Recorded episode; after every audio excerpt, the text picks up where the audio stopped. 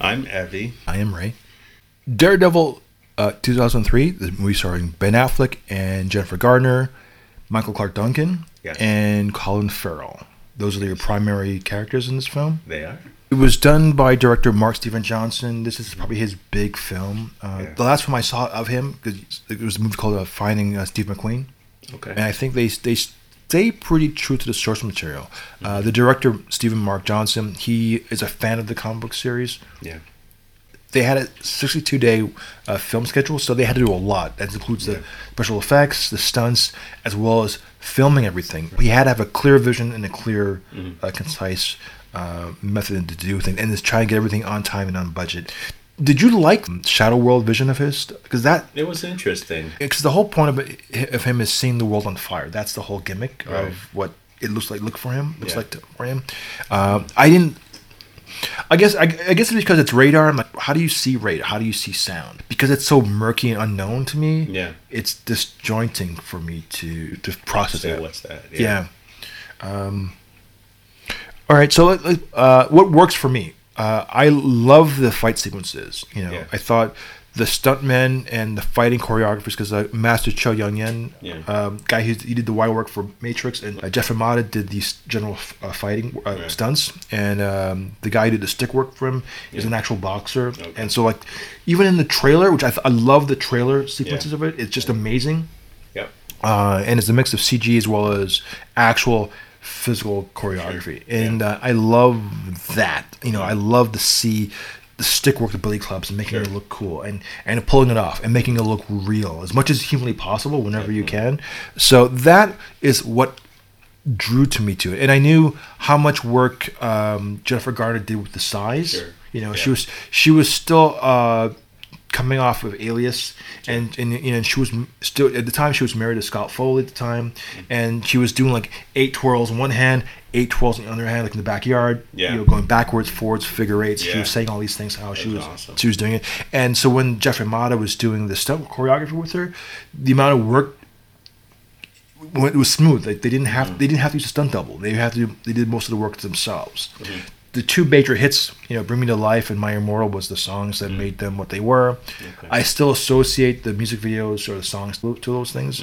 Uh, I don't know. I don't know if that's your kind of music or not. Maybe not your jam. What?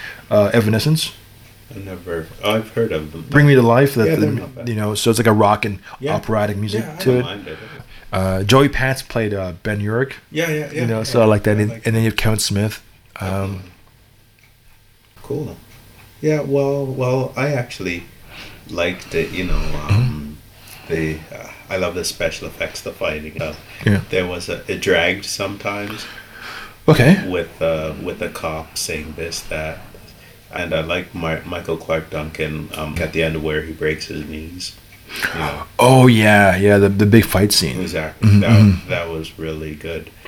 Uh, and it had a um, moral, of course. If you harm other people, you know, karma. Well, not karma, but you reap what you sowed. Yeah. Reminds me of the Batman. Yeah. The Christopher Nolan yeah, series. it- Okay. yeah, it reminded me of that, you know. How how how so? Like like in what con? Like just You know. I'm not sure how. um, he's a guy, you know, um, um, a uh, vigilante, Mhm. um, you know, um, on his own, you know, and, and I guess people don't like him, but he's trying to do something good, Right. you know, and I guess people, you know, everybody's um, uh, like against him, Mhm. but he keeps going on and trying um, to do uh, what's right. He's a dark character. That's why I think they're similar. How would you rank this then? Like uh, Out of 10? out of ten? Yeah. I'd give him, what, maybe an 8? Okay. You know, what's that? It was an alright movie. It didn't. Yeah, I haven't seen it since its release in theaters, so it's for me it was, it was a long time. And I saw the director's cut with Coolio, Yeah, me too. so I was like, "Is Coolio in this?" Then I had to look on the the, the commentary, and they cut all his scenes out of the movie because they shot Coolio initially. Uh, Gary Foster, who was a producer, decided, okay, we need to cut this up for time. So it wasn't even the director's choice; it was the producer's idea how to make this go faster. Okay. And there were some things that didn't make sense because of the way they cut it, Right, okay. like how like how the kingpin was found out. okay. Like that, there's an actual scene where uh, Wesley uh, Leland Orser's character portrays the Kingpin Okay. at the end, like because if not, th- there's some things that, that didn't make sense apparently, and if you follow it, it does uh, play back to it. Okay. I yeah, so the Coolio surprised me, and it was kind of it was actually kind of fun to watch. Yeah, it was. Uh, they had a court scenes with uh, Foggy. Yeah. and and um, Jon Favreau. Yeah. Was was it's great.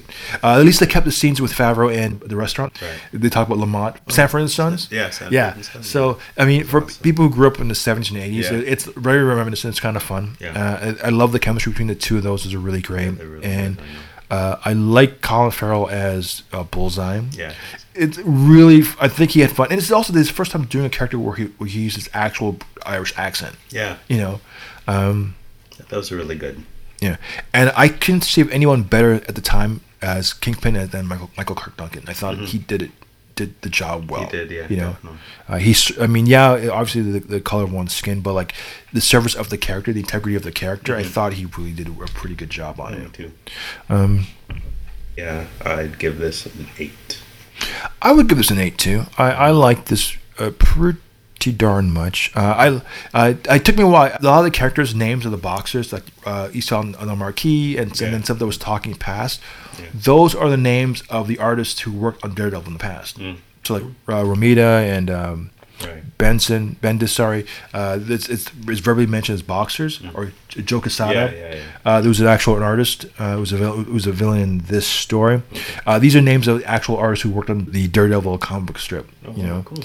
um, uh, I will say this is the first time. Uh, I should mention for sure is the first time you see the, the page turns opening. yeah. That's when they first did, was this one. We Started it. Yeah, Wow, that was that's the one that kicked it off, and they made sure that uh, frame by frame, you still can't make out what the characters are, which I thought was really cool. Um, for my double feature, top of my head, I can't think of anything really to go with that, but it's a blind man. So, I mean, there's there's like Blind Fury. The Rutger Hauer movie, uh, Blind Fury, would follow that suit. Okay. Uh, it's an '80s film with Terry O'Quinn. I love that. It's one of the movies I actually own. Uh, really good action film. Cool. Uh, I don't know if which one I like more in terms of what's more satisfying. Right. I thought it sets up Elektra very well for a Okay. Mm-hmm. potential sequel, uh, and uh, but that's that's really all I had to talk about for this film. Um, I love the. I think a lot of work went into it. Yeah, I like the just. Um, yeah, the the Dark Vision, like the uh, Shadow World, like Night World on Fire. Mm-hmm. Didn't like. I didn't care too much for it, but I understood why. So, anything else you want to add on to this? No. Nothing at all. No, nothing at all. Nothing. Nothing at all. Nothing at all. Really? Yeah. Okay. Okay. Okay. Well, I'm Evie. I'm Ray. Hit subscribe, hit thumbs up, hit like, hit four or five stars, and feel free to leave, give us a comment. Let us know what you think and and anything we missed because I'm sure we missed a lot of stuff. You know, uh, of, of like characters that we don't we didn't even mention. Uh, Mm-hmm. You know, where it went to, or things that we missed. Yeah. Please let us Let us know. We appreciate it, and we will talk to you later. later.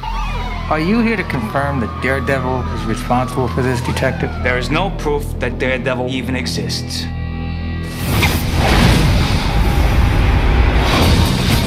He can hear it before it makes a sound. He can sense it before it happens. He can vanish before you realize he's there.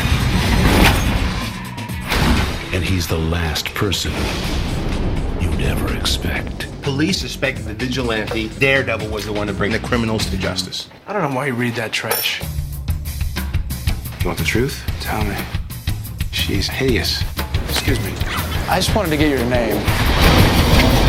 Does every guy have to go through all this to find out your name? You should try asking for my number. I've been following that piece you wrote about the Kingpin. How do you kill a man without fear? Give me bullseye. The devil's mine.